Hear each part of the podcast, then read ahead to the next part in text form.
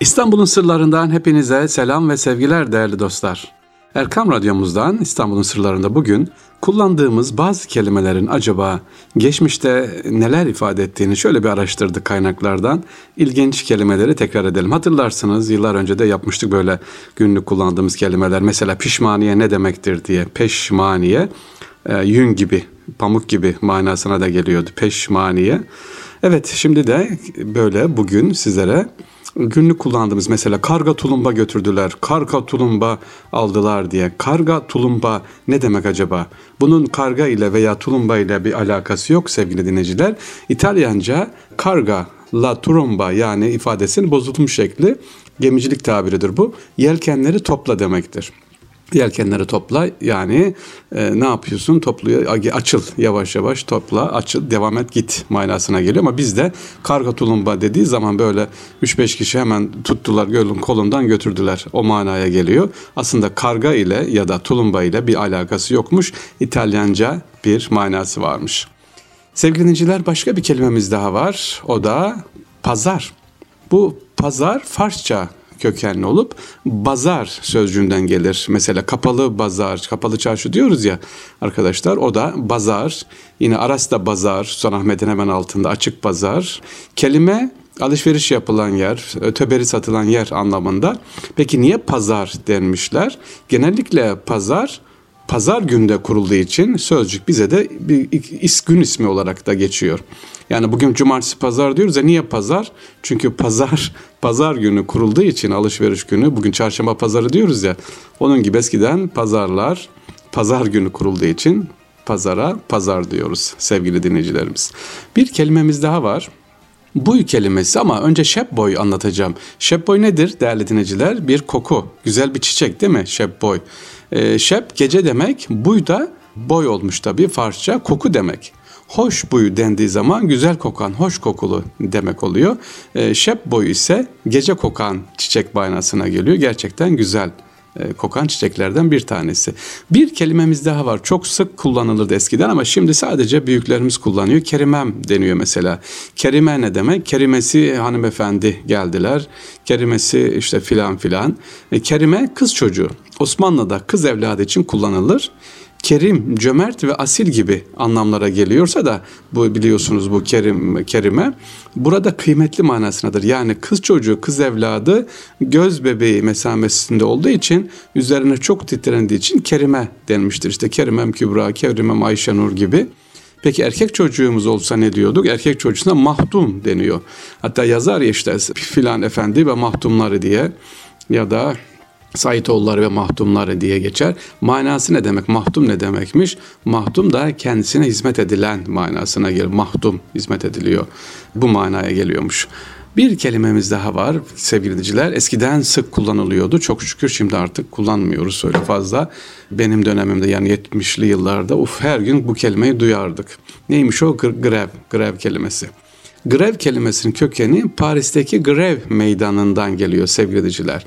Grev meydanı iş bırakanlar protesto için burada toplandıklarından buraya grev meydanı, grev e, işte greve çıktılar derken meydana çıktılar yani işi bıraktılar. Osmanlı'nın son devriyle Cumhuriyet'in ilk yıllarında grev karşılığında kullanılan ifade ise tatili eşgal yani işleri tatile alma e, söylenir. Tatil eşgal, eşgal Arapça iş uğraş anlamında.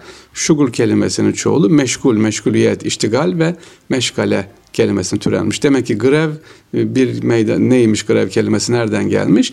Paris'teki grev meydanından gelmiş. İşi bırakanlar burada protesto ettikleri için. Değerli dinleyicilerimiz başka bir kelimemiz günlük kullandığımız ama bakalım manasını ne kadar biliyoruz bir kelimemiz daha var. O da hamuş kelimesi. Hiç duydunuz mu bunları? Duymadınız. Nereden duyacağız diyeceksiniz. Haklısınız. Pek kullanılmaz ama özellikle mezarlıklara girdiğimiz zaman bu önemli. E, Süleymaniye Camii, işte Şehzadebaşı Camii, Yavuz Selim gibi orada hazireler var, mezarlıklar var. Bunlar hamuş deniyor sevgili Hamuş aslında Farsça suskun, sessiz manasına gelir. Bundan dolayı Mevlevi mezarlıklarında da suskunlar anlamında hamuşan denir. Konya'ya gittiğiniz zaman o Mevlana türbesini orada yazar Hamuşan diye yani suskunlar demek. Suskunlar mezarlığı manasına geliyor sevgili dinleyicilerimiz.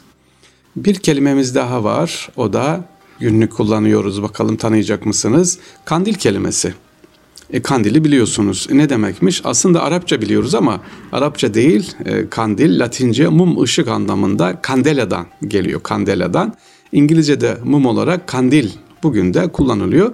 Arapça ise kindil kelimesini almıştı ama asıl kökeni Latince mum ışık anlamında sevgiliciler.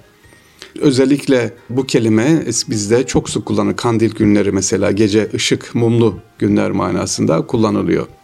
Başka bir kelimemiz daha var. Günlük kullandığımız kelimeler içerisinde e, söyleyeceklerimiz arasında e, bakalım hatırlayacak mısınız sevgili dinleyicilerimiz? Geliyor kelimemiz günlük çok kullandığımız e, alarm kelimesi. Uf sabah alarmla uyandım diyorsunuz ya alarm. Alarm alarm alarm ne demek bu alarm? Uyarmak, kalkmak değil mi? Aslında İtalyanca bu kelime alle arme diye geliyor. Alle arme ifadesi askeri bir ifade. Ne demiş alle? Silah başına demek. Alle arme silah başına. E biz ne yapmışız? Uyarı, uyanalım manasına gelmiş. Demek ki alarmın kökü neredenmiş? İtalyanca alle arme yani hadi silah başına. İki kelimemiz daha var sizlerle paylaşmak istiyorum. Ee, sevgiliciler, mertek. Mertek kelimesini biliyor musunuz? E, sevgiliciler. Hani Elif'i görse mertek zanneder derler. Niye demişiz acaba Elif'i görse? Elif dediğimiz Elif, Lam, Elif, B, T, S harfler var ya. Aslında çatıda kaplamayı taşıyan ahşap uzun parçalara mertek adı verilirdi eskiden sevgiliciler. Osmanlı İstanbul'unda çatılar ahşap diye uzun olan parçalara mertek. Burada Osmanlı devrinde okuma yazma bilmeyen veya cehaletiyle meşhur kişiler için teşbih yoluyla elif mertek benzerliğinden ortaya bir ne yapmış? Mertek kelimesi çıkmış. Başka mertekle ilgili e, var mı günlük kullandığımız Elif'i görse mertek zannedi ya da mertek gibi duruyor derken dik duruyor manasına da gelen kelime cümlelerimiz var kullanıyoruz. Son bir kelimemiz daha var sevgiliciler onu da paylaşalım. Bunu çok sık kullanıyoruz biraz da kötü kullanıyoruz. Neymiş o? Sana bundan sonra zırnık yok. Evet zırnık. Zırnık dediğimiz şey yiyecek bir şey mi acaba? Zırnık vermem diyoruz ya sinirlendiğimiz zaman. İşte Farsça'da yer alan zerni, zerni bakırdan dericiliğe kadar sanayinin birçok sahasında kullanılıyor sevgiliciler. Çok ağır kokmasıyla tanınan bu madde bize de zırnık olarak biliniyor. Aslında deriyi tabaklamak için kullanılan bir madde çok pis kokuyor ağır kokusundan dolayı yani bu pis e, kokudan da bu kadarını bile sana vermem manasına zırnık diyoruz efendim. Zırnıt bir koklatmam. Bu pis kokuyu dahi hani bazen günaha mı bile vermem diyor ya çok sinirlenmiş. Sana zırnık yok. Bu zerre manasına değil zırnık dediğimiz zaman sevgiliciler yani pis kokuyu dahi sana vermem diyor. İstanbul'un sırlarında böyle bazı kelimeleri e, sizlerle paylaştık. İnşallah manalarını da biliriz, güzel kullanırız. Belki biraz da tebessüm ettiririz sevgiliciler. Allah emanet olunuz, kolay gelsin.